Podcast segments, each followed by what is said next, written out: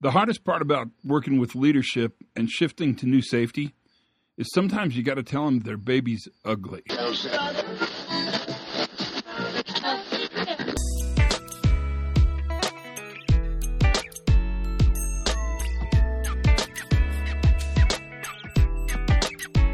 Hi, everybody. Todd Conklin. This is the pre accident investigation safety moment.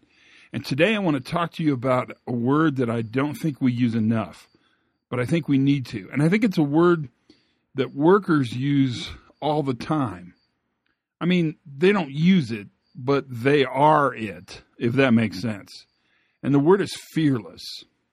I think we have to be brave enough to break away from the traditional paradigm. We have to be brave enough to say these words. In order to gain stability, we have to lose control. And that notion of control and power and stability and letting go and oh my gosh, what happens if we take this rule away? All those things are stopped by one force. And that force is fear fear of the unknown, fear of uncertainty, fear of the world that could happen without the normal restrictions and regulations, policies, and procedures, the constraints that we believe deeply somehow manage stable and reliable performance. It's just not true. And we know it's not true. And there's lots of data out there, whether it's traffic and removing barriers and signs and opening spaces to allow drivers to manage risk on their own or workplaces where we actually take away policies, procedures, SOPs, rules, and regulations, and they get safer.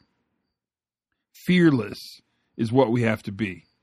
But more importantly, I think what we really have to do is facilitate the notion of fearlessness among our leadership team. We have to make them brave enough to let go of the traditional approach, the traditional controls, the traditional psychological warfare we put on workers when we say, be more careful, try harder, care more, and use fearlessness to allow them to micro experiment, to prototype, to try, allowing the workers to have a voice and let them tell us what they need in order to be safe fearlessness. It's a word that's missing, but it's a word that's really important. It's a word that workers may not say, but they are every single time they interface with risk on your plant floor, on your shop floor where you work. If the world were a little bit more fearless, then I think the world would be safer and better in the long run. That's today's safety moment. It's not very long, but I think it's a one that sort of allows you the opportunity to think a bit. Learn something new every single day. Have as much fun as you possibly can.